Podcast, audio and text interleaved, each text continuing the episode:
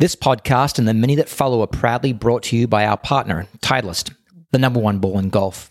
Now, as it relates to earning an edge, our friends at Titleist have been the leaders since the early 1900s. And in order to compete and win at the highest level, frankly, there's no room for second best. For this reason, the best players in the world trust Titleist. Hi, I'm Cameron McCormick. I want to welcome you to the Earn Your Edge podcast. By passion and by practice, we at Altus are driven to decode the difference makers that higher performers possess, the ways and means they use to earn their edge, to create separation from the mass, to leave mediocrity in their rearview mirror, and travel this pathway to mastery. Be it through nature or nurture or a mixture of both, the journey to uncover these things is the journey that we're on. And joining us in this episode of the podcast is George Gankas. He's coached to many of the world's best golfers, those that play on the PGA Tour and those that are soon to be tour players. And he likely needs no introduction to the golf world, especially if you're tuned to the many social channels he dominates. However, given our audience covers a wide gamut of demographic and interest, I think it's important that we cover the territory of background with a few questions. Now, the way I like to describe George, or for those in the know, call him Gigi, is he's authentic, he's an original, he's a creator, He's a person who lives in no one's shadow, who forges his own path, and above all else makes sure he's enjoying it. There are many threads I'd like to pull on, as I know there's much that we can learn from from from him. And possibly the most important question comes out of a, an Insta story pre-Christmas. Are you ready for it, George? Absolutely. Can you dance better than your wife? Absolutely. Oh no way, mate! Oh, that oh, ruined me. She's pretty good, though. I'll light She's her up. Damn though. good. Oh my gosh. You posted that. I'm like, oh, I'm gonna have to get my wife some go- some some dance lessons, mate. I love it. I love it. Did you see her dance? Absolutely. You posted that from the Christmas party, the Christmas gig, and you were just oh, you were just chilling right. on the side. She is pretty good. Yeah. Maybe she might. She's probably better. I shouldn't say I'm better. and I love to dance. It's fun. I love it too. I love. I love it as well. That's how I met my wife. We we met dancing at a club in Lubbock, Texas, back in what was it? Nineteen, gosh, ninety seven, maybe nineteen ninety six. Wow. Way back, brother. That's how you guys honestly met dancing. Yeah, we were we were at a, a nightclub in Lubbock, Texas, and um, we were both on the same dance floor and turned around, kind of bumped into each other, and the rest is history. Oh, that's cool. I didn't have an idea. That's super cool. Yeah, enough about me though. Okay, first question. an alter ego question. So clearly we know you're a golf coach, but if you weren't a golf coach, what would you be? You know, that's a great question. I'd probably be a teacher because everybody in my family is a teacher. I originally, like I said, I, I love golf. I was in almost every sport there was. And for some reason, I started golf late. And you know what? I just, you know, I never made it on tour, so I wasn't good enough. So for some reason I got stuck in, in teaching in golf, but I think my passion is just watching people get better at what they do mm-hmm. and enjoying their, you know, their satisfaction of hitting a, a, you know, a golf ball better. So whatever it would be, I would probably fall into being a coach or a teacher or some sort. My dad's a coach. Everybody in my family, my mom's a, a you know, English professor. My grandparents were both teachers. So I, I just come from a, a long family of, of coaches, and I didn't want to be a coach, to be honest. I want to be a player. But if it wasn't up to golf, I would say somehow, some way, I probably would have been a teacher or coach for sure. Yeah. And something else. What does dad coach? My dad coached football. Okay. He's a football coach and a volleyball coach. So I grew up around sports. And yeah, absolutely. I, I, I just, I mean, as you do, we like seeing people improve and we like to see, you know, the reactions when they when they get better. It's just it's satisfying. It's satisfying for sure. Yeah. And and so did you play football growing up and then segue into golf, or were you just like spreading? You know, your... I was a wrestler. I, I, was a volleyball player and a wrestler, which is a, a pretty odd combo. Yeah. But um, I started wrestling my uh, sophomore year. I was pretty solid wrestler, and you know what? I just I didn't like golf. I my my dad tried to get me in golf all through high school, and I just I just didn't like it. I like contact sports. And, you know, a summer came along and my, my dad said, Hey, let's go play some golf. And I'm like, I went out and played and I was so bad when I was like 18 that he's like, you're probably the worst golfer I've ever seen. He said, he said, if you ever could beat, if you could ever beat me in golf, I'd throw my clubs in the lake and I'd actually quit. And I started laughing. I'm like, you're tripping. You're on, following, man. following year, I beat him. It was, it took that, it was legit within a year that I actually got pretty decent. Within like two years, I was a scratch player. So how, did you he, do that? He motivated me. He just motivated me. I hit th- thousands of balls. I worked on a range. hit thousands of balls, played every day, and and that really is the secret, as you know, is getting on the course, playing. It's not the golf swing; it's it's getting on the course and getting, you know, learning how to score. Yeah, it's the calluses. It's the the blood in uh, dripping from your hands after the 500 or 1000 ball days, and you're you're, you're you're dead right. Is that how you got into it too? Did you play like as a kid or what? Well, I was the same as you. My dad played professional Australian rules football. It's that sport where once you kick a goal, once you score, they hold up those two arms in front and kind of point their fingers out at the field. And um, that's how I wanted. That's the sport I wanted to play. And all the way up until I was 16 years old, I had visions of playing professional Aussie rules football. And you know, I developed late, wow. and uh, the rest of the kids around me at my high school were growing up and getting stronger, and I was staying the same. And so, so I was like, exit stage left, pulled the ripcord, and got into golf. My uncle was a golfer; he was um, a pretty decent golfer, and my dad uh, played maybe once a year. And I was, um, wow. I was, I was ate up with, it. and I did exactly what you did. I got really good, really quick because I realized I was running a race that I was so far behind the players that were around in Australia when I was growing up or starting to play golf were Stuart Appleby, Robert Allenby, and Geoff Ogilvy. And I was so far behind those guys, I, I was playing catch up. And when you're running a race from behind, you're running it the fastest and possibly the most intelligent way you can you can run it, which is advice from every possible Everyone. source. Yeah. So absolutely yeah. watching films, reading every book, watching every player, asking questions is incredible. That's cool. Right on. I had no idea. Who were the players that you were around then growing up? Um, you know what? That's funny you say that. I wasn't around big time players. I was around like um, Tom Stankowski, Paul Stankowski, who was on the uh, was on the PGA Tour. Sure. Um, I got to see those guys grow up besides that, I really wasn't around a lot of legendary golfers growing up real early. I just, you know, I was around a lot of good golfers. I, I, was around a lot of guys that were plus fours, plus fives who can really, you know, score. And I just, you know, the way I got good is just playing with better players. And nobody wants to play with you when you suck. And when you get good, it's the truth. But once you start actually getting better, you start getting better games and then you just start picking people off. And that was kind of the goal for me, but I didn't have any like legendary players around like like you did. That sounds like when I was growing up. I wish I did, but um, sure. now I now as we both get we get to be around a lot of legendary players, so it's kind of cool. And I hope to unpack a lot of that. But before we even get there, at some point in time, I went through this. I guess come to Jesus, so to speak, where I wasn't a good enough player to make cuts and make money. I had to choose coaching, or I decided to choose coaching is a better way to say it. I'm sure you probably face the same. That's, you, that's kind of the way I went too. Yeah, describe that for me if you can. Yeah, I mean, the time I got done, I played college college golf. I got a scholarship. I played junior college two years because I was, I mean, I was so late into the game. And then I, I was a walk on, and then I got a scholarship after I walked on made the team.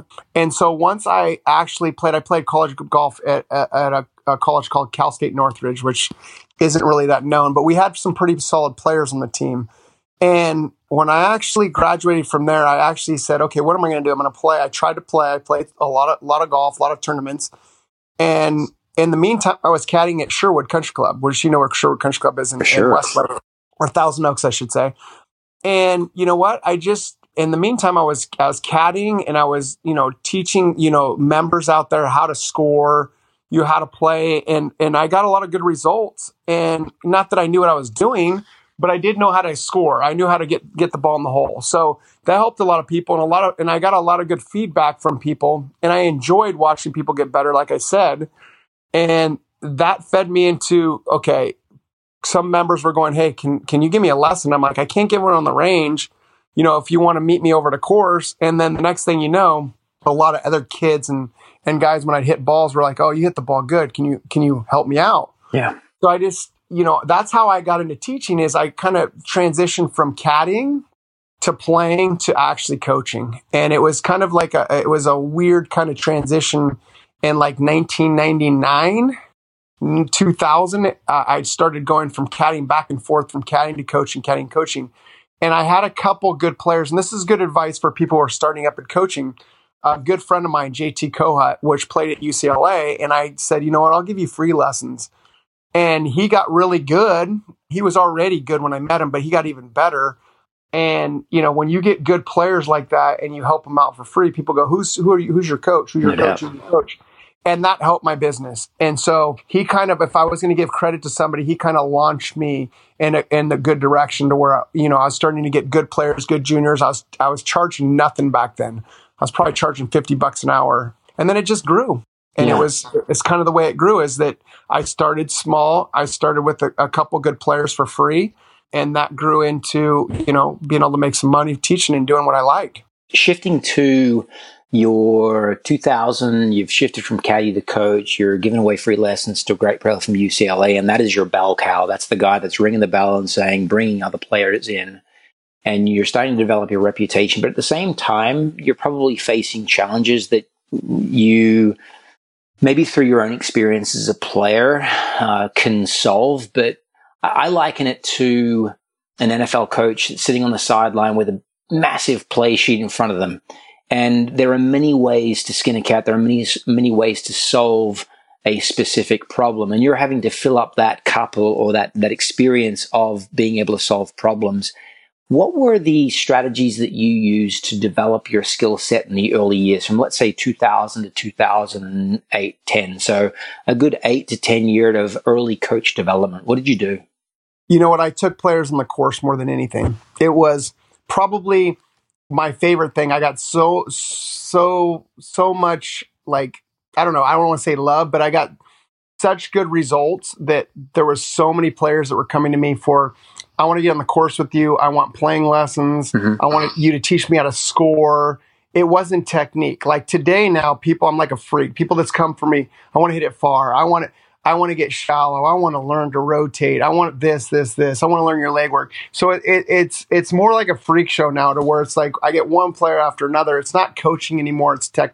I'm like a technician now, and I really my passion's in coaching. Yeah. My passion's in getting people better at golf, and so in some players that I have, it's still coaching, but in some senses that for the first ten years, my results were coming from from drills, from day to day, making sure they're doing certain drills. Like I had a drill, like I'm sure you have a million of them, but I would do 30 to 70, and until a player could get a certain number, they couldn't they couldn't graduate really. Right. So I'd take a ball from 30 yards, 40, 50, 60, 70.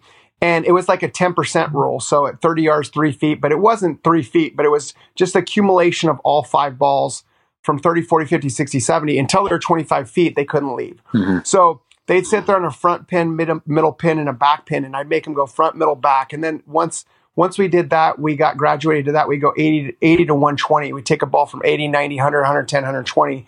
And then we'd mix up yardages in between.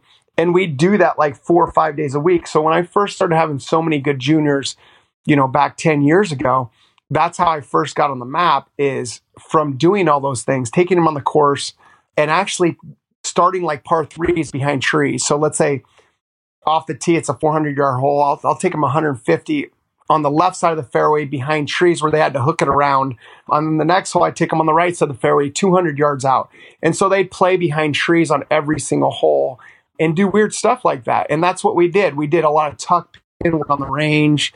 We'd miss one side of of the fairway with the driver. Just simple stuff that we all do now but back then it was like different. Nobody that i knew was doing that. So it was just it was things that that made my players really well prepared to play on the course with different yardages from top to bottom. Meaning so i take an eight iron out and if a kid's max was 160 his minimum was 140. And so I'd say 160, 140, 155, 145, 150. And each ball would, would have grids where you couldn't miss left or a tuck left pin or a tuck right pin. And we we do different games like that. So games for the first 10 years were probably my go to. It wasn't so much technique as much as it was getting players better. Yeah, brilliant. And I, I, have a series of questions here that I call them quick hits. Although you just answered the first one of those quick hit questions in a very elaborate and uh, descriptive way. And the first quick hit question is the importance of skills or style for a player that's developing. And I think what you just described that you got the greatest mileage out of working with players on skills and then kind of backdoored back into style to create the necessary function. Is that that all correct? Absolutely. I think I mean I think that's what you're pretty well known for too. Am I right or wrong? Yeah, for sure. I mean that's Absolutely. that's where I came from. I, I, I don't think I don't think there's any replacement for it. And I think that the golf's gone in a certain way the wrong way as far as technique, technique, technique, technique. And I, I don't think that's how you become a better player. I think that the best players in the world, as you'd know, would say, okay, I, I see my start line and I see my finish line. Um, they see visuals or they see start lines and I, that I'm taking one side out mm-hmm. rather than, okay, I'm going to get my arm in this position or I'm going to get my legs to do this or whatever it might be. Obviously, we can practice that on the range, but in general, what why people are good is because what they see, their visual of of their ball shot or their shape of of the shot. Or what I'm trying to say is basically they're not tech, technical at all. Most good players are not technical. I agree. Would you agree with that? Absolutely, 100%. So let's take a quick break in the action to recognize one of our partners, Under Armour. It's Under Armour's mission to make all athletes better through passion, design, and the relentless pursuit of innovation. And that ethos or mission statement couldn't be more aligned with the Earn Your Edge podcast. We're thankful to be powered by Under Armour.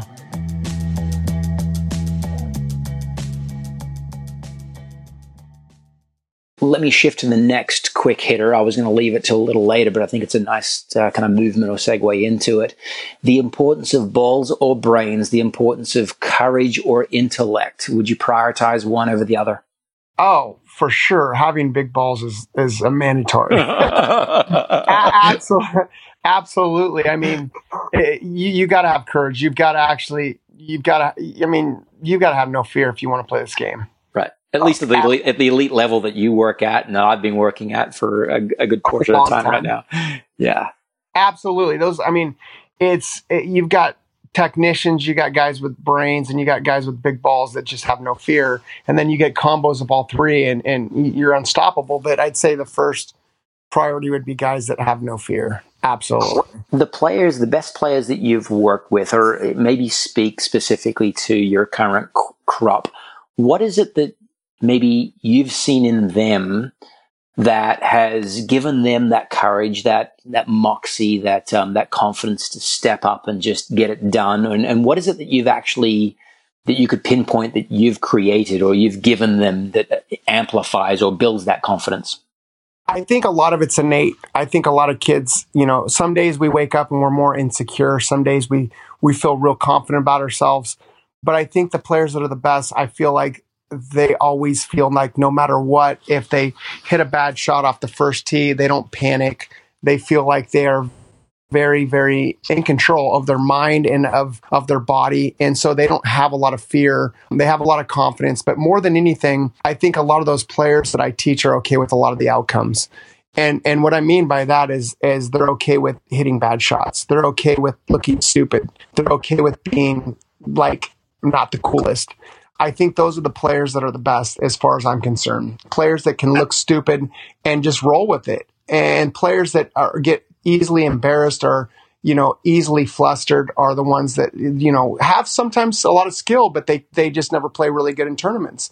So those players that are okay with all the outcomes are usually the players feel like are the best under pressure, are the best players regardless. Those are usually the players that are very, very like easily agitated. They, they get frustrated real quick. They get pissed off real quick.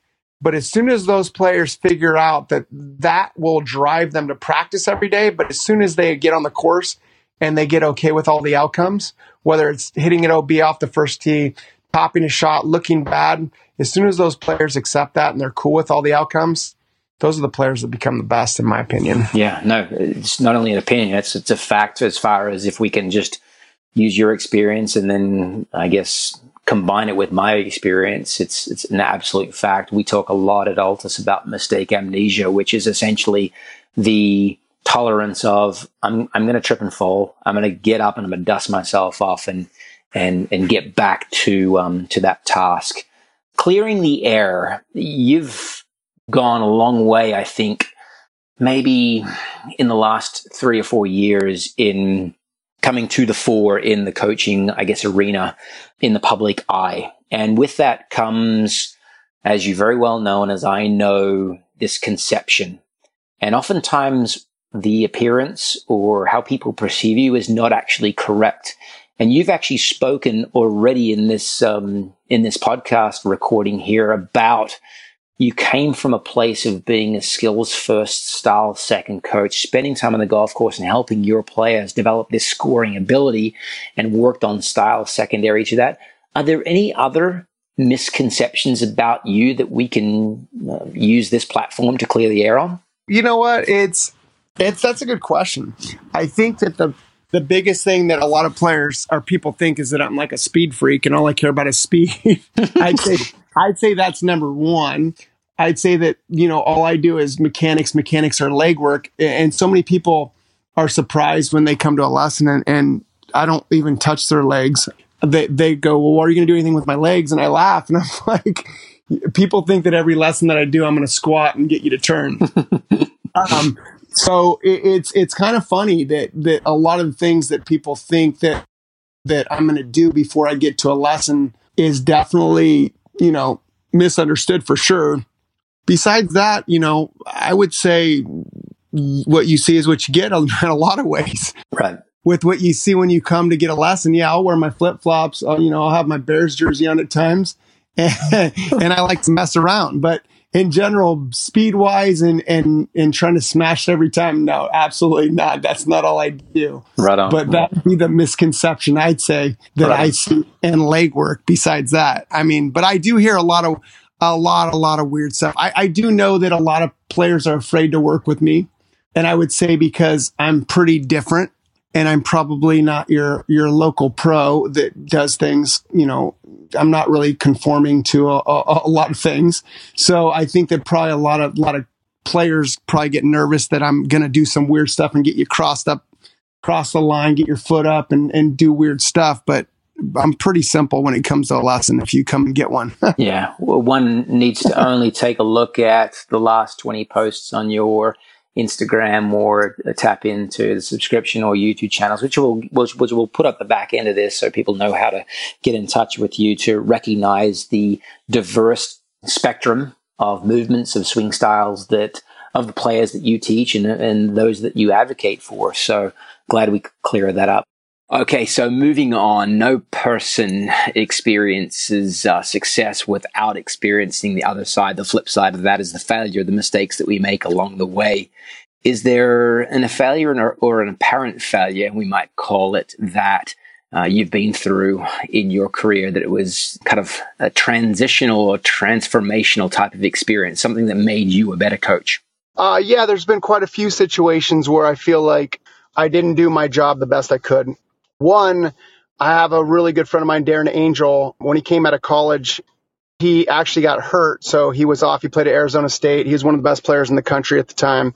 Took eight years off, started caddying, doing a lot of other stuff, started getting his game back, and he came to me and said, Hey, listen, if you can get me to stop hitting this hook, you're my coach. So it took about 10 minutes to stop him hooking it and it was on. So we, the whole year he started playing good. He started hitting it exactly the way he want. He got immediately, he almost got on the PGA. He got on the, uh, at the time, the nationwide and he played good for a year and then he was on another year and he's like, let's make this better let's get my swing tighter. So we started messing with the swing and trying to make it look perfect when his ball flight was already good then there was no need to do that. It was more of his, his wedges that needed to get tighter. And we went off on something that we didn't need to go off to make him look better than, than he needed to. And his ball striking struggled. That took about six months to figure out that we went the wrong way. And then we went back to old videos and he started hitting it good again. So it was, it was an eye opener for me that, that, you know, ball flight's all that really matters when you're playing on tour. It's not it's not so much, you know, what your swing looks like all the time. If you can create good start lines, good ball patterns, create one-way misses, and then and then really start detailing out what's important is is proximity to the hole with with the wedges and getting better 10 feet and in and all the rest of the things. But um, that was a really big eye opener for me.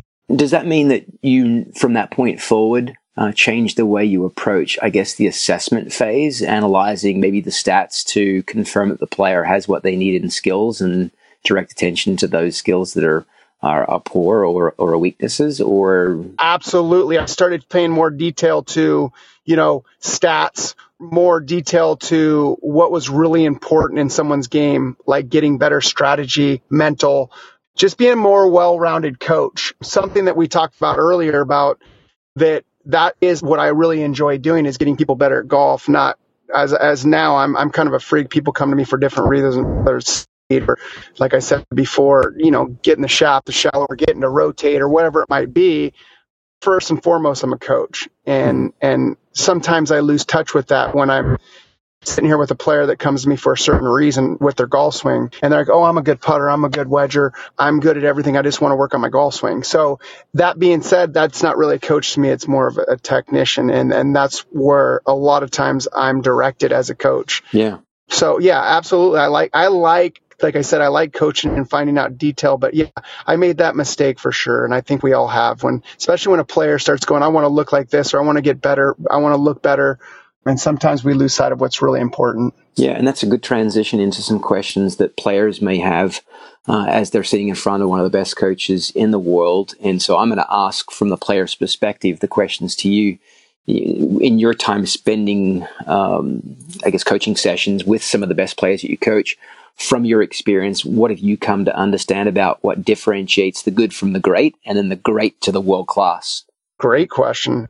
I think a lot of it's mindset I think a lot of it is a belief that they are better than everybody. I think that's a really big thing. Going back to I the big kahunas. yeah, absolutely. I think that players that believe that they're better than they really are a lot of times become way more successful than I see a lot of players with a lot of talent that have no belief in themselves, no confidence, and they struggle. And, and then I see players that have the knack to repeat.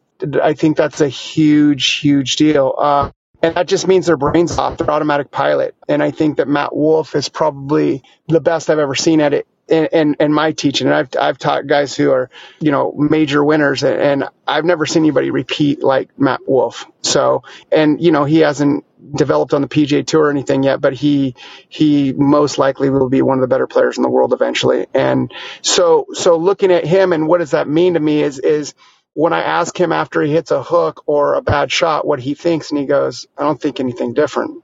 I just still see my ball pattern. I might take a different practice swing, but when I walk into the ball, there's no different thoughts over the ball. I never have a thought over the ball. And yeah. that's, um, that's amazing to me. and I said, even when you're practicing, and he goes, no, I'll take a practice swing. If you say I got to start rotating, I'll rotate over the ball, rotate uh, another practice swing, and then I come in with a clear mind. Uh, he gets fully external, fully present, and then he zones in on his start line, and then he goes into like a haze. He goes into like like a, a straight up like he he has zero thoughts. That's brilliant. He goes into a zone, so it, it's pretty interesting. In your experience, spending so much time around him, say that is his character trait, or is that only the state that he goes into when he's playing, competing, or even practicing at golf?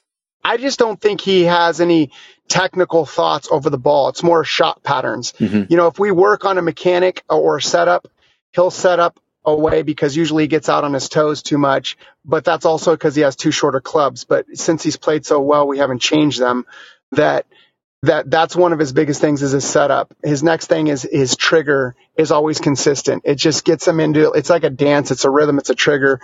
And then from there he goes into blackout. It's it's it's really interesting. And even after he hits a bad shot, there is still no thinking going on over the ball. Yeah, I guess I guess what I'm trying to pull on there is how did that come to be? Was he born with it? Does he demonstrate that same behavior? In... You know what? It's it's great that you say that because I've never had a kid that's done the same thing. I feel like I feel like consistency doesn't come from mechanics. I feel like we're all consistent. We just won't allow ourselves to be consistent. Hmm. And, and, what I mean by that is if, if I hit a ball and shut my brain off, I could probably hit 10 in a row like that. I wouldn't like the results. So then we start fiddling with it, but his results are good. So he just keeps doing it. You know yeah. what I mean? Yeah. So, so I think, and that's what I remember Nicklaus saying. I, I mean, I don't want to quote something that he didn't say exactly, but from what understand that that's what he'd do. His first 10 balls is he'd hit and get a rhythm, and whatever shot he hit, he'd play it that day. And I think that just goes to show that those are the players that are really consistent. They're not trying to change things. They, they get a ball pattern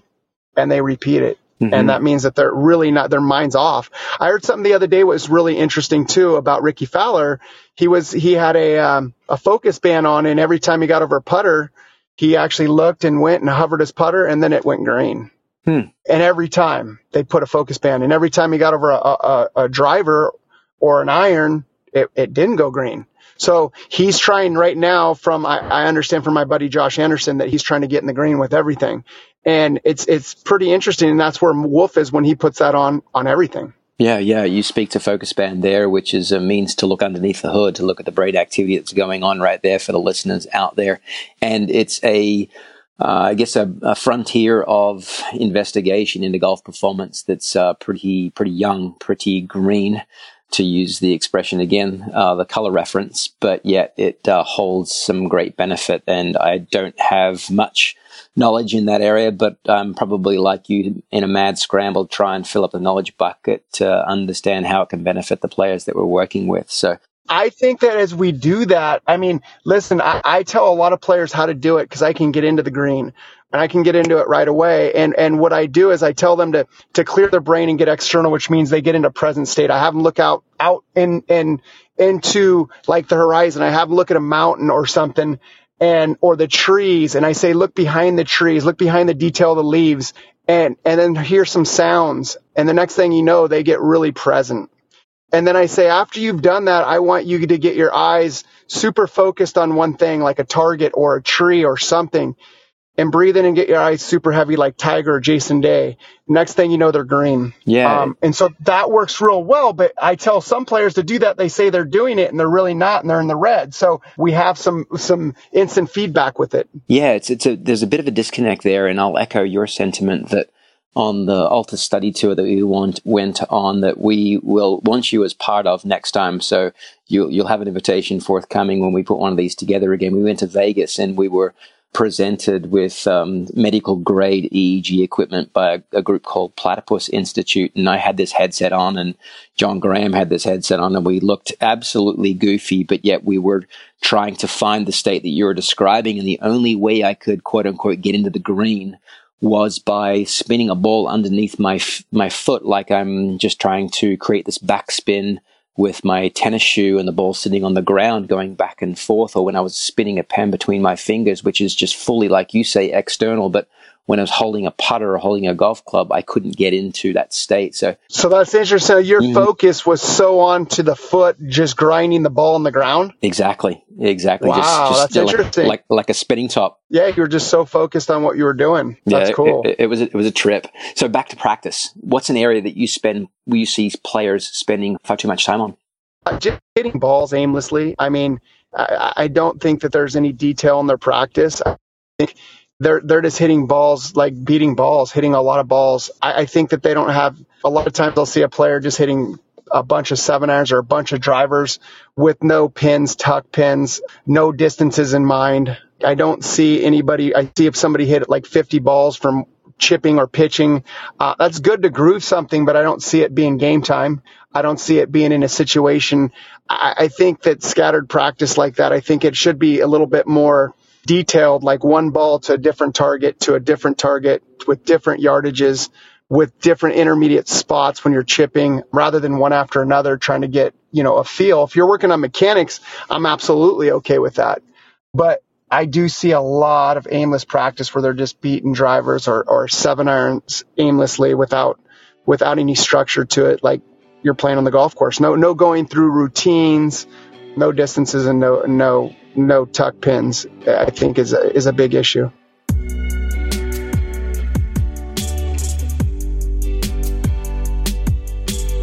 If you're talking with one of your players that can't get to the golf course to, I guess, go and play the game of golf or practice on the on the field that they're going to try and compete on what's your go-to drill your go-to game or task that you're going to prescribe for them that brings the field back to the practice arena, back, back to the driving range? Oh, great question. A lot of times I'll try and simulate a golf course, whether I take a driver out and say, okay, you're going to play, you know, a certain course that you're familiar with and go through the whole course, hit a driver, then hit it like, let's say you got 170 and you got an eight iron, tuck left pin, and go through like you're actually playing, going through a routine and making sure it's a timed routine over each shot. Have parameters for the driver that are very similar to being on the golf course would be a very simple way to go.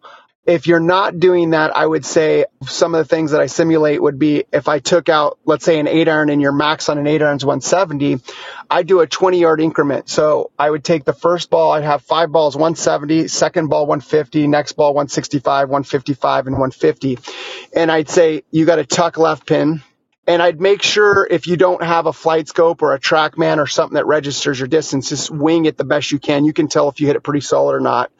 And go to a tuck left pin and go 170 first ball, walk in like you're going to hit through your same routine, whether you take one practice swing or two, go through your routine, whether you breathe, whether you focus or visualize your shot with the tuck left pin and go in and hit it 170 and then have parameters there. If you miss left, I tell my players if it's a tuck left pin, they miss, it's minus two.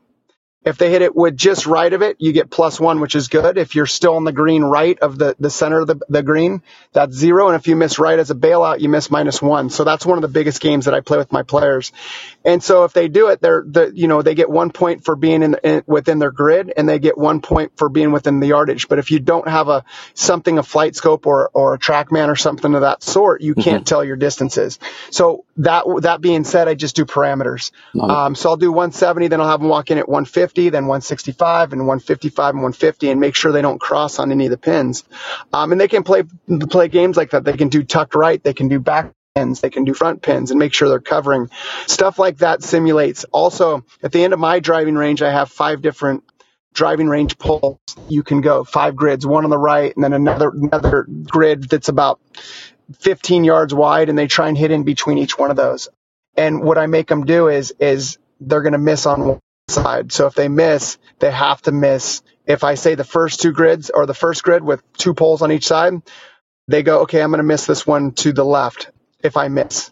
So they'll start up the right and turn it off and they'll never miss on the wrong side. So I make them feel like, like they can miss a certain way, but, but they're not, and they're, and they're not going to miss on the wrong side. Another thing that I'll get them to do to simulate is I'll, I'll, I'll have, I'll tell them to pick a driving, uh, like a, a fairway, imaginary fairway, and I'll put a stick up on the right side and they have to start it right. And every ball has to either stay straight or turn to the left of the stick, but it never starts left. It starts right and turns left. And that, that opens up the fairway for a lot of players. And then I'll do it if they want to hit a cut on the left side and really get them to create a ball pattern. I think those are some really good games for people to get ready if we're talking ball striking alone. Absolutely. Those are brilliant. If we're doing wedges and stuff like that, I, I, I'd say wedges are, are, you could do games like that or putting. I've got a lot of different games I play with those too. Beautiful, beautiful we'll cover those maybe in a part two because I want to move on. And I think you may have already touched on the answer to the next question. And if so, we can just move to the next question. But nonetheless, I'll ask you where does pressure come from if you're speaking about the pressure that your players talk about experiencing? And how do you help them or they help themselves deal with it when they're teeing it up in the biggest events?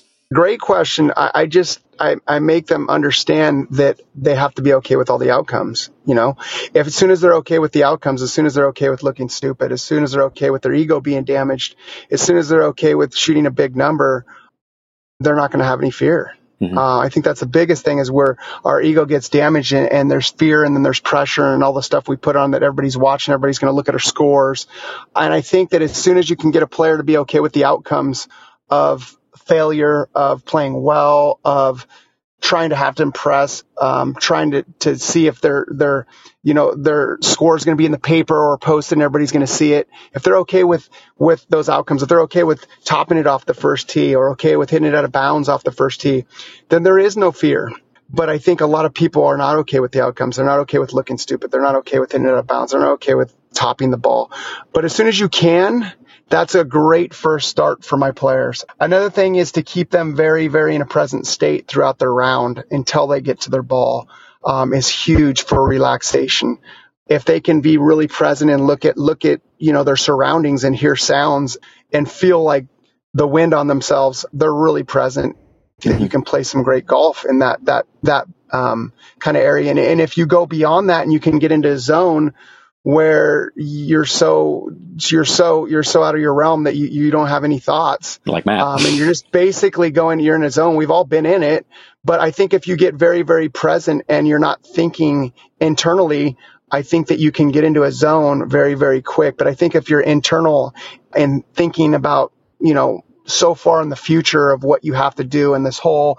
I have to be, I have to make a birdie on this hole, or you know, I'm going to shoot this certain number. Um, if you put those pressures, you're never going to get in the zone. Yeah, beautiful. So I feel like the biggest thing is getting getting them to be okay with the outcomes, then getting them to really stay present, and then getting them to either breathe or relax. But a lot of my players, I say, why are you breathing?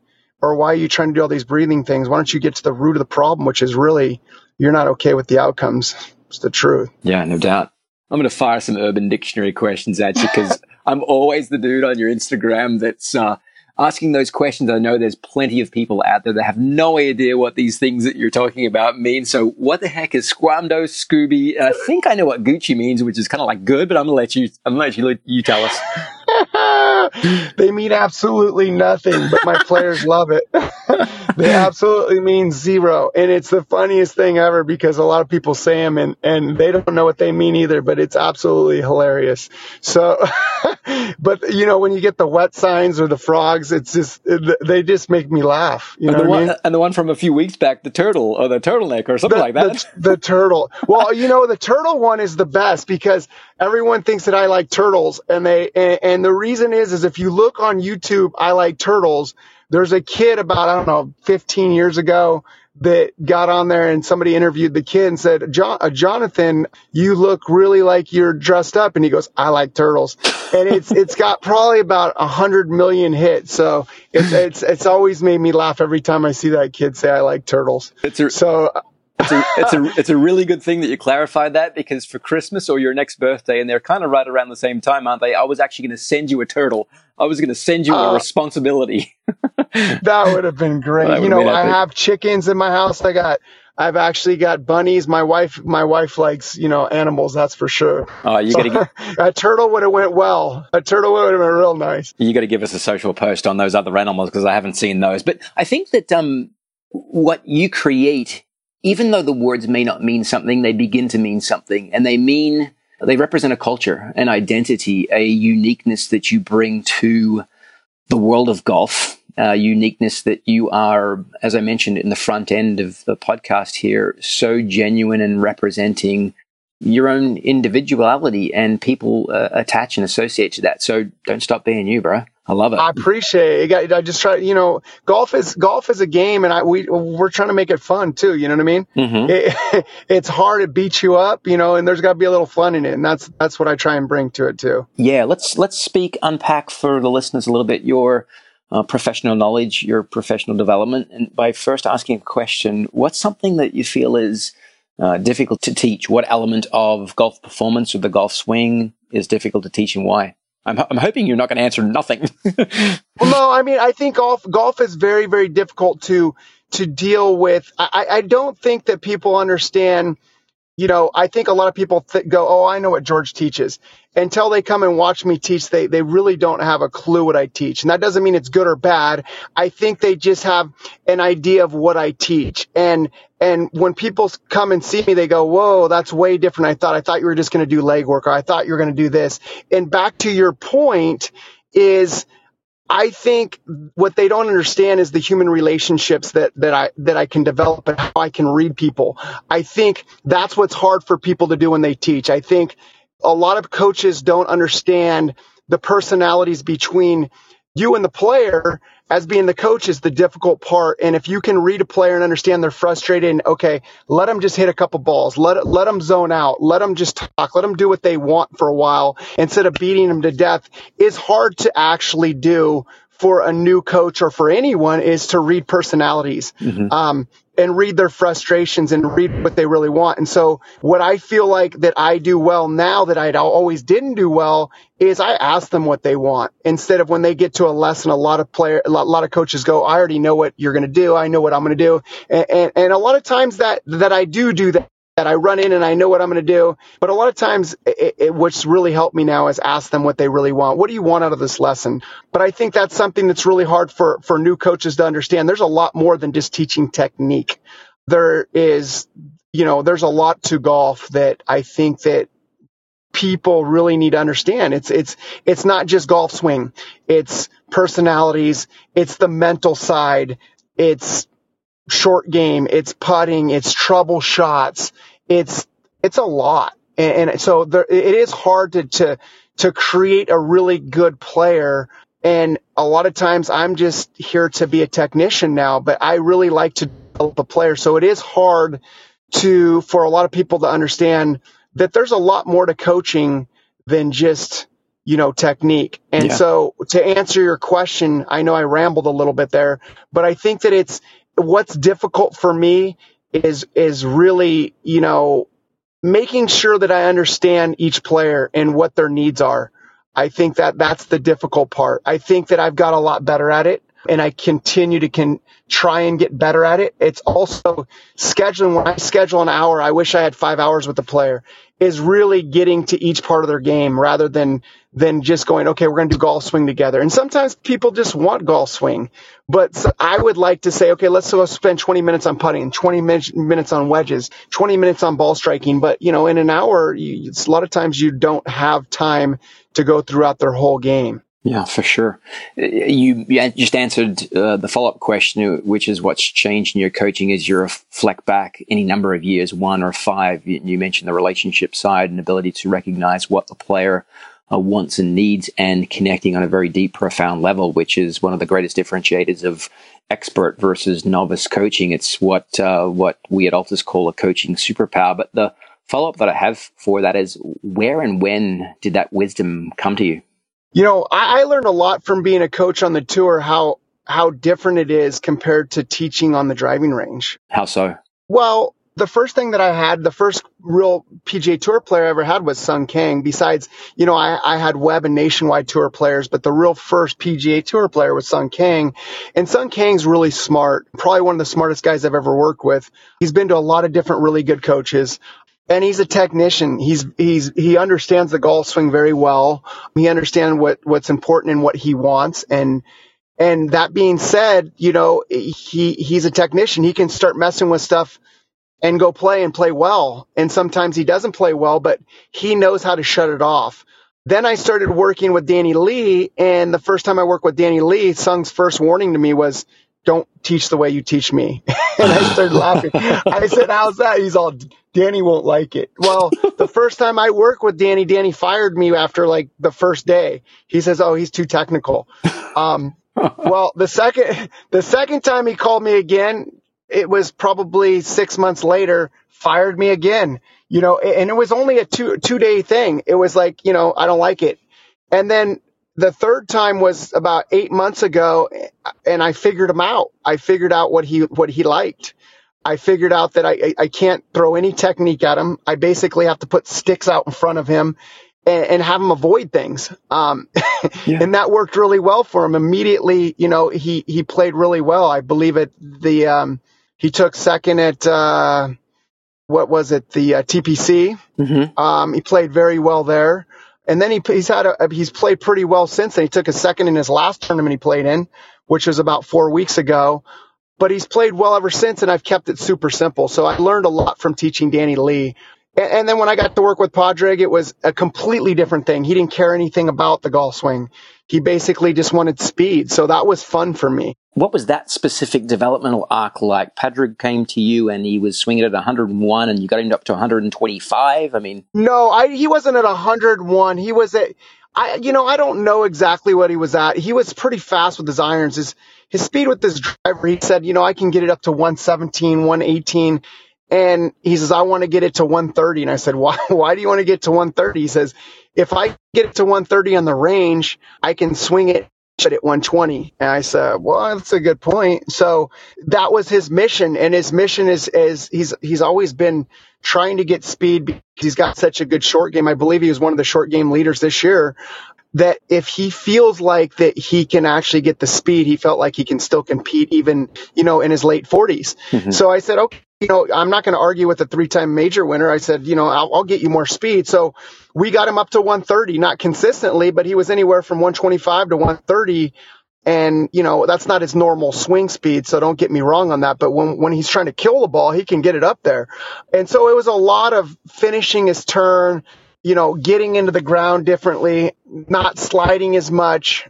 Just different stuff. And, you know, at first he was hitting it all over the planet. And then, you know, he started, you know, trying to, to detail it out. You know, his left arm was real high and, and that created more speed for him. So we got a little more depth in the arm and, you know, he's hitting the ball a lot better. He's playing a lot better golf now. And then you look at Adam Scott, I got a chance to work with him and that was everybody's all, well, what are you going to do with Adam? And I was like, well, you know, to be honest, he's coming to me. I didn't, I didn't say change anything, you know, but, but he, he was watching some of my stuff and he, he just wanted to basically change his setup because his balance points were out in his toes and he backed away, but it was a perfect matchup. He played the ball off the heel and hitting the sweet spot. And most people who had their armpits out in their toes and backed away would either throw their arms at it or swing, change their swing direction or hit it on the toe. Mm-hmm. But you know, he had a good matchup. I said, you don't have to change anything, but he wanted to create more rotation through the ball. He wanted to change his setup. And so, you know, that's what, that's what I gave him. And he wanted more rotation with the rotation because if he rotated his hand, his hand path moved more out. And I didn't think that that was a great matchup unless he got a little more depth in his lead arm and the, the backswing. Mm-hmm. And, and so that was fun you know, and, and, you know, he went back to his, his coach, his brother-in-law, and I mean, we've still talk, and, and he's he's awesome. I mean, I, w- I was I'm grateful to just get a chance to work with someone like him. Yeah, brilliant. Uh, but really fun.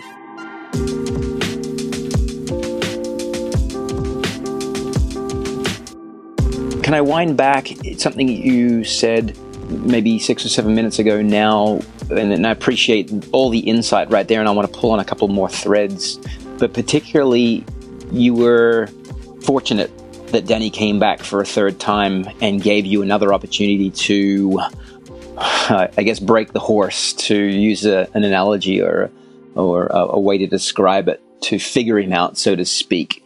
Are there a set of questions maybe that you've learned to ask someone that helps you figure people out quicker now in the event that you may not get a second or even a third try at it again? Absolutely. I mean, I've never had anybody, I've had people leave me. We all have. That's part of the business. Sure. But, but a lot of times it's for different reasons. Either I charge too much now or basically I don't live in the area and they need another coach. But usually it's, it's not one of those situations where someone leaves me because of a technical thing.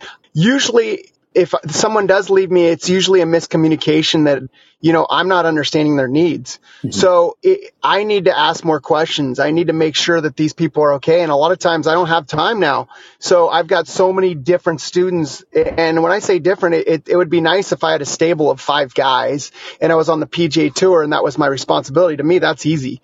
But when I have I, I can't, I got to be honest. I probably have a thousand students, you know, and they don't come, and they don't come weekly. You know mm-hmm. what I mm-hmm. mean? Sure. They come, some come once a year, some come once a month, some come every three months, you know, and some come every week. So I have, you know, I'm working 10 to 12 hours a day with a different player every day. So it's, it, it's, it's different than being a tour coach. Do I like being a tour coach compared to being on the range? I love being on the range, to be honest. I think it's, it's a lot of fun. I get to deal with personalities but being on the range with the tour players easy in my opinion. I think it is. I think that these guys are all so brilliant that you give them a little swing change and it's easy. The deal is, is that, you know, I'm home. I'm doing a membership site right now. Um, I haven't been on the tour for the whole last year, but it's, it's, it's by choice. You know, when, when I'm ready to go back out there, I like it. I, I, am ready for Matt Wolff to get out there, Akshay to get out there, and then I'll be there. But I still, the tour players that I work with, they they just send me swings all the time, and you know I got about five or six that just send me swings all the time, and and that's fine for now. But I, I would like to get back out there after this this whole membership site's done. But besides what you were saying before, yeah, it took me some time to understand people's needs, especially the difference between being on tour and being on a driving range. They're a lot different. Right on. Let's unpack speed, unpack the holy grail, which most players out there that would be probably listening to this are looking for if they're recreationally or even competitively. We'd all like that extra uh, two, three, five, ten, uh, as much as we possibly can, uh, mile per hour uh, for for distance. Um, are there uh, some underlying principles that you're looking at, particularly uh, hierarchy of things or stones that you're turning over when you're trying to decode what's deficient, holding someone back from uh, revealing or uncovering more distance. Would you like me to tell you how I get some more distance, or were you asking if distance is a, creating a problem with like, you know, being consistent or Definitely the first one. Okay. To be honest, the you know the speed thing came from you know got to meet Jamie Sadlowski. He's not my student. I've talked to Jamie. My first thing was watching Jamie Sadlowski create speed and how he did it. That was really kind of one of my things that I really copied. And so that was one thing that that I noticed. And if you just watch it, it's all there for you. But really, putting it into another player is is is fun and it's it's kind of easy for me. I feel like I can get anybody, you know, at least 10 miles per hour that hasn't been with me before. Mm-hmm. You know mm-hmm. what I mean? I feel like if someone's at 110, I'll get them to 120. If I feel like a guy's at 100, I'll get them to 110 real fast. And I think that it's it's it's quite easy. And, and so the way I look at it is number one. I like a player to finish their turn, and that's all relative. It, when I say finish a turn, let's say you only take it to left arm parallel I could take my left arm up to that position and not have any turn. And what do you think my body's going to want to do is stand up, pull my arms down, slide to get it back inside. Mm-hmm. But so there's always a, a, certain amount of turn. So when I say finish your turn, if I was at left arm parallel, a good matchup for me would be my shoulders back about 60 degrees. But we're not going to get into detail of that. So when I say finish your turn relative to how far big of a golf swing you want to take. But in a driver, if you're trying to create speed for a full swing, I would like to see a, a, shoulder turn that's more than 90, 100, 120 if you can. If you're older, you can't. If you don't have the flexibility, you can't. But if you can get a full turn, I would love that. Now, when I say full turn, I want some extension. That means I want some mid mid extension in the back, some thoracic extension. Uh, I want you to keep your left bend in as you as you go into extension. I want that full range of motion. I like the right arm to actually go into abduction which means if you put your arms up like you're going to kick a field goal, someone says the field goal sign. I want the arms to spread all the way out. So, um, that's abduction away from your midline, or away from your sternum or your chest. The elbow Just moving away from all the way out. Yeah, absolutely, all the way out, like a right angle. And then I like some of my players to get their arm into, like, let's say the humerus bone, the tricep, bicep area, mm-hmm. the tricep parallel the ground at least. Mm-hmm. Um, and I like to be a little internal with the arm. Now, that doesn't mean I, I don't have my players, some players external up top because some are, some are, are more internal. Um, I have a range that I like, but for pure speed, I like the arm to be lifted up. And, and, so people go, well, why do you like that? I say, well, the longest hitters of all time have always been there. I don't see a lot of players pinching their arm, which we'd call adduction. And I don't see them real narrow either. Some players are more narrow. I shouldn't say narrow. I should say really like their pressure points are down or they're into adduction is, is what I meant to say. So I like the arm up and away. And that just gets the hands higher. I like the hands basically above the head. That would be a huge speed move, like a Rory, like old Nicklaus, like Sam Snead, like all, a lot of the great longer hitters. I like the hands above the head. That'd be huge for speed. I like extension in the knees. And some people go, well, do you like the right leg to extend more than the left? Yeah, obviously the, the, the pelvis is going to tilt a little bit because the right's more than the left. But I, yes, I do like the right leg to extend, not to lock out, but that's another big thing. And from there, once you've got that full range of motion, full turn, arm up, extension in the back, straight. I, I don't even mind the left heel off if you need more range of motion mm-hmm. um, to the top. From there, if I was going to have somebody jump, as high as they could behind a golf bag behind them. Like, let's say there's a golf bag on my heels. And I got into that position. I said, get down in the ground and jump behind you. I would see a lot of people in their golf motion slide. And then I'd say, now jump behind you. And they couldn't jump. Okay. Yep. I'd see a lot of people suck their butt under them and try and squat and do it wrong. If I was going to actually do a proper squat where I went more into anterior pelvic tilt, which means my butt would go back towards that golf bag. I'd squat my legs and my, my nose would be right under my belt buckle, straight under me. I could move left or right real fast and I could jump behind me the fastest. Okay. So that means that's the sweet spot of the ground. So anytime I see my upper body way back and my lower body really forward towards the target, you don't have the sweet spot of the ground. You're not leveraging the ground. So, so does that mean those are great impact alignments? Does that mean that's great for hitting a driver? No, but that doesn't mean you can't extend and get back behind the ball after you turn. So once you've dug in the ground, then you can use the ground. And I see a lot of people trying to squat down the back and jump off the ground right away. Now, that doesn't mean that's not powerful because I've seen people do that that have power, but that means you're not going to turn because once you squat and leave the ground, you're not going to turn. So what I like is a player to get down from that big position down where their nose is right, basically over their D. And from there, if my right knee moved in, right, my right knee moved in real quick, my belt would collapse. My left side get higher, my right side get lower. Couldn't jump behind me. But if my legs were spread out wider, I would have got more into the ground. I would have turned more. And then from there, I can explode. From there, I can use the ground to push off. And then I can extend. I can my left leg. I can extend my pelvis. I can extend my spine and I can create a lot of speed. But I feel like if you push off your trail leg, from there, you've already busted. You're, there's nothing left. And that doesn't mean you can't get it more inside from there. It just means that you you can't use the ground as well from that point on. So those are some of my really big things. And, and how I do it from there is I have a lot of people do freezers and stretch and stretch and stretch and get up, up, up, um, and finish it because a lot of times when you take it in motion, you get armsy or you don't finish your turn. And then from there, if you don't finish your turn and your arms rise, all you're going to want to do is push off trail and slide and get it back inside. Now you lost the sweet spot of the ground. So the biggest thing for me is finishing, getting back in ground and then using it. And, and you can see that my players, they all do it. It's not, it's not a secret. Watch Jamie Sadlowski. It's just that I, I know how to create some stretch and the muscles. I, I, definitely hold the left arm up a little longer. If you hold the left arm up a lo- little bit longer, you can get a stretch from your bicep to under your your chest. And that's a big stretch that you'll see in almost every big player. I mean, every every long driver, you don't see their left arm, you know, pull away from the chest real quick. And if you slide and you get that left arm under the chest, you're going to see a player get stuck and they're going to want to pull their arms down. But if you, if you have enough depth and, and you do it proper and you get your arm under your chest, that'll spring load right off your chest and your left, your arms will speed up even faster. So those are some of the things that I do for speed.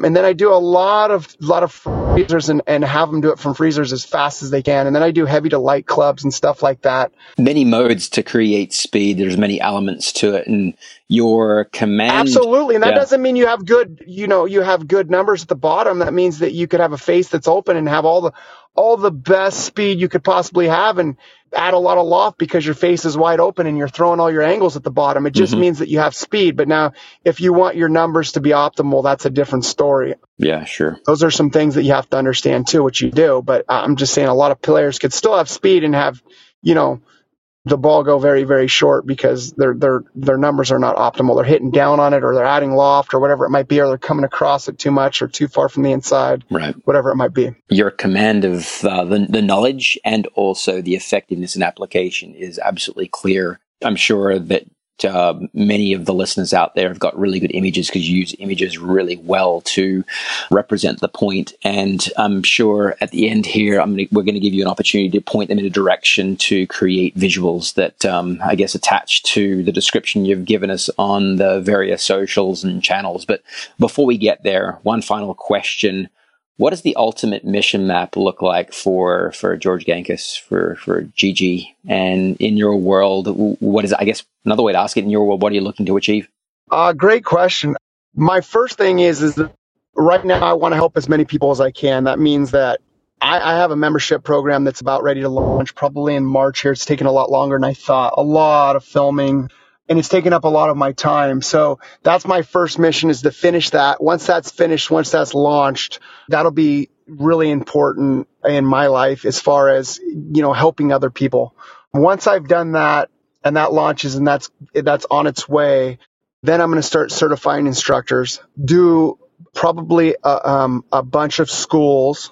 And then after I do a bunch of schools, I'll probably do a lot of seminars and stuff like that and speaking and then after that, you know, I'm looking forward to being able to travel with some of my younger players that I've developed since they were kids. You know what I mean? It, that's where it's going to be fun for me rather than somebody that's already on tour that I never, you know, I, I get credit for, for helping a guy that was already good before I met him. um, I, I, I want to be there when I, when I've been with the kid since the start, and I've got a bunch of kids coming up that that are going to be doing that, and it, that's that's kind of my passion is is watching those guys. Don't don't get me wrong, I, I love teaching, you know, Sung and Danny and other guys that I have on tour.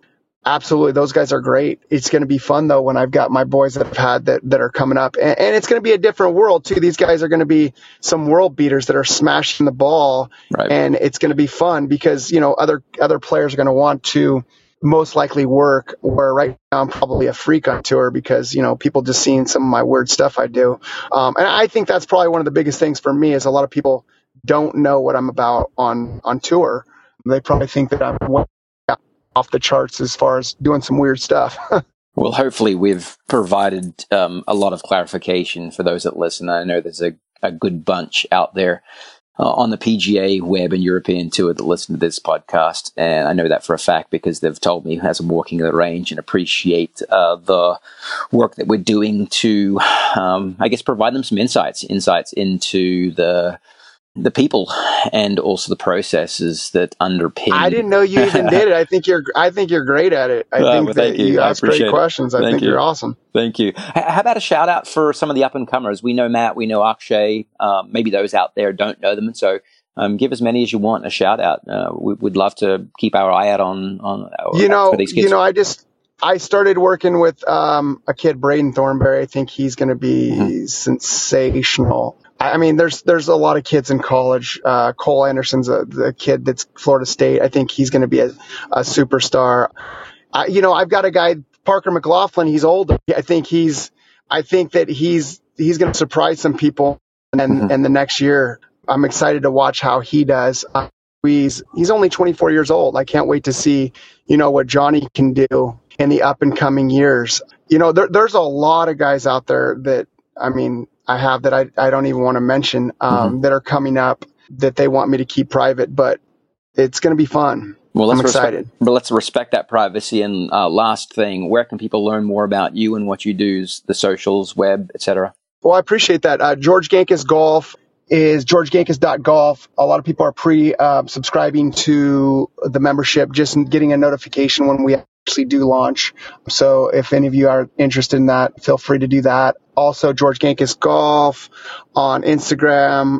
I guess we're going to be on every social media, Facebook, Twitter, um, all of it. Search George Gankas yeah. and you're sure to find you on any channel. I love YouTube, it. I guess. I, you, know, my old, my old one is GG Swing Tips, but that's, that's, that's not me anymore, as I'm sure a lot of people do know, but George yeah. Golf is my new one. I think it's really important that, that, uh, people know that. So just reiterate that point. Do not go to expecting that GG you. Swing Tips. There yeah. You that's, go. you know what? I'm going to get, I'm to get that back. It's just, it's just a matter of time that I will get that back. That's, that is that's you know that's how I started it. It means a lot that that you know I got that taken from me. I learned a lot. You know I did I didn't know that um you know my domain name could be taken from me. Um, right. but I, I did. well, we will direct all traffic to the appropriate places until you give us the secondary call to action to direct it back to the uh, the former home. But until then, George, thanks for your time, and I'm sure you'll hear it through the socials that everyone appreciated all the amazing insights you provided us on this uh, episode of the Earn Your Edge podcast. Thank you. I appreciate you're an awesome uh, host, and I'll be listening now. Excellent, mate. Thank you. All the best. Thanks very much for listening to this episode. If you want to learn more about Altus Performance, go check out altusperformance.com. You can also follow us on Twitter at Team Altus and Instagram at Altus Performance. Also, thanks to Cordy Walker for his wonderful production work on this and coming episodes of Earn Your Edge.